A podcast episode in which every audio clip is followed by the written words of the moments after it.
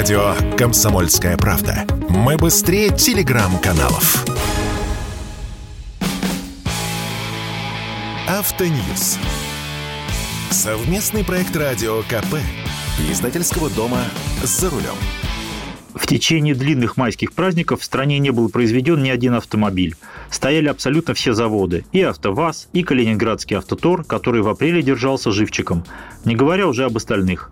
Даже расположенный в Тульской области завод китайской фирмы Хавейл находится в корпоративном отпуске до середины мая. Хотя у китайцев нет принципиальных проблем с комплектующими. Их терзают лишь сложности с логистикой, то есть с доставкой этих комплектующих. А раз нет производства, дефицит новых автомобилей будет усиливаться. И вдруг 6 мая Минпромторг разродился приказом с официальным перечнем товаров, разрешенных для параллельного импорта. В списке 96 товарных групп, от каучука и черных металлов до запчастей автомобилей, которые 7 мая можно свободно возить без разрешения на то правообладателей брендов. То есть, если автопроизводители не хотят вести к нам новые автомобили, значит мы их будем возить сами. Хорошо. Если Минпромторг разрешил параллельный импорт, означает ли это, что новых машин у нас теперь будет сколько хочешь и даже больше? С вами Максим Кадаков, главный редактор журнала «За рулем». Упомянутый приказ Минпромторга был подписан еще 19 апреля. Именно поэтому о нем столь уверенно говорили чиновники в течение последних недель. Но опубликовали его почему-то только 6 мая. Соответственно, в силу он вступил 7 мая, в самый разгар праздников, когда все это мало кого интересовало. В огромном списке товаров нас интересуют прежде всего автомобили и запчасти к ним. Автомобили указаны в пункте 87, причем, согласно казенному языку, названо так криво, как это только можно было сделать. Цитирую. «Средства наземного транспорта, кроме железнодорожного или трамвайного подвижного состава, их части и принадлежности. Впрочем, нам-то что, хоть горшком обзови, лишь бы машины были. Так вот, в этом списке перечислены не только вполне привычные и расхожие марки Toyota, Volkswagen, Skoda, Mercedes, Mitsubishi, Land Rover, Volvo, Audi и прочие, которых на наших дорогах пруд пруди.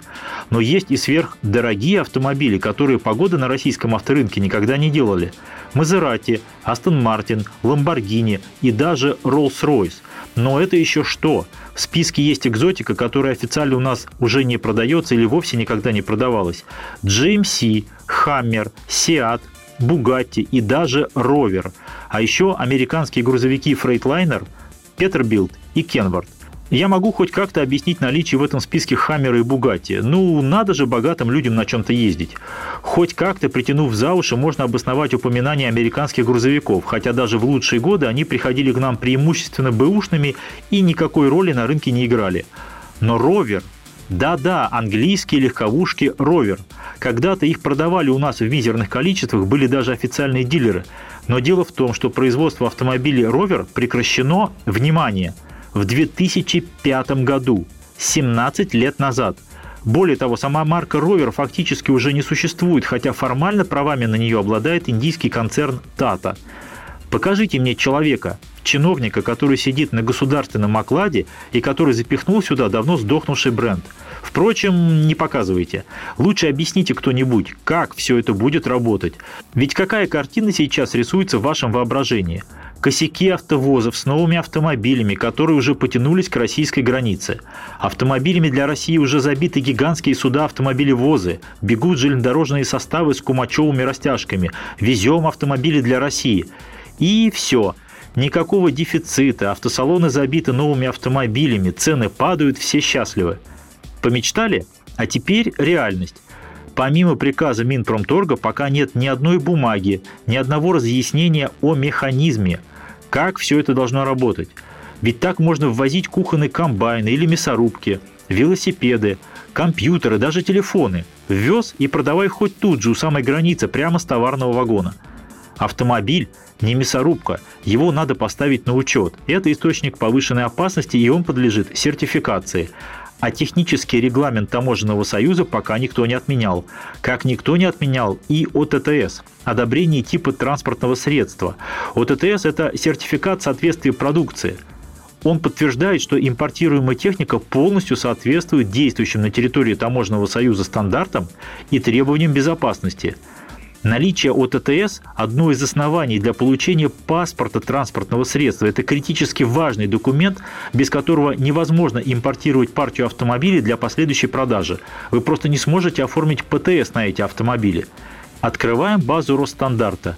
Числится ли там ОТТС, например, э, на Хаммер или на Бугатти, на GMC или, может быть, на Seat? Конечно же нет – а почему? Да потому что получить ОТТС – дело хлопотное, долгое и дорогое. И занимались этим автопроизводители, а не дилеры и уж тем более не челноки-перегонщики. С трудом себе представляю, что фирма Seat метнется в Россию оформлять ОТТС, чтобы какой-то серый импортер под этот ОТТС вел здесь свой сомнительный бизнес по поставке машин. И уж тем более ради такого дела из гроба не восстанет ровер. Какой из этого вывод? Импортировать в промышленных масштабах можно только те автомобили, на которые есть действующие сертификаты, если они вдруг не аннулированы. Ага, выбираем по базе данных от ТТС, допустим, на дизельный BMW X3. Можно его ввести из-за границы.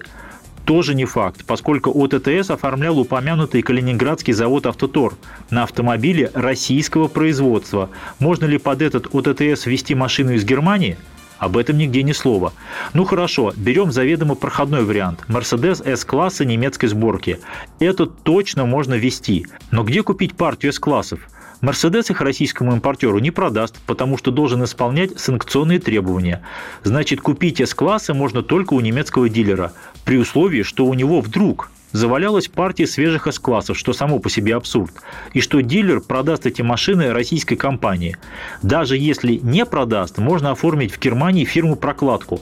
Она покупает машины у немецкого дилера, затем эти машины перепродает, что не запрещено, куда-нибудь в Армению, а оттуда уже в Россию – Предположим сказочный вариант, что Мерседес не отследит, куда ушла партия С-классов, и даже не поинтересуется, а зачем маленькой Армении нужна партия из 200 С-классов. Конечно, Мерседес отследит и поинтересуется, но предположим, что не отследит. И это будет более-менее рабочий вариант поставки машин. Что мы имеем? Покупку автомобилей в Германии по розничной цене. Местный НДС российскому импортеру никто не вернет. То есть цена у машины уже рыночная. Потом НДС надо будет заплатить и в России, а до этого растаможить автомобиль и уплатить утилизационный сбор, и заплатить за безумную кривую доставку через несколько границ. На выходе у такого импортера S-класс будет стоить в полтора раза дороже, чем прежде. И это будет машина без гарантии, потому что Mercedes едва ли будет ее поддерживать. И по техническим условиям, машина ведь не предназначена для продажи и эксплуатации в России, и по тем же санкционным причинам. Предположим, еще один фантастический вариант. Есть есть покупатель, даже несколько покупателей, которым позарез нужен S-класс. Плевать на пути доставки, плевать на гарантию, даже на цену плевать. Купил и счастлив. Но это богатые, у них свои причуды. А как быть с простыми народными автомобилями? Тоже покупать за полторы цены? Пупок развяжется. А если все это затеяно для частного ввоза, одну бэушную машину для себя любимого, как для физического лица, с оформлением СБКТС, это свидетельство о безопасности конструкции транспортного средства, уплатой таможенной пошлины и прочих сборов, то такую схему и прежде никто не запрещал. И так и возили машины, в том числе из Японии, праворульки. К торговле новыми автомобилями в автосалонах это не имеет никакого отношения. Какой вывод? Либо должны последовать дополнительные решения, приказы, разъяснения, либо параллельный импорт, как бы громко он ни звучал, в массовом порядке работать не будет, во всяком случае в автомобильном секторе. А если будет, непременно расскажу как. С вами был Максим Кадаков, главный редактор журнала «За рулем». И не унывайте, еще поездим. Автоньюз. Совместный проект радио КП. Издательского дома «За рулем».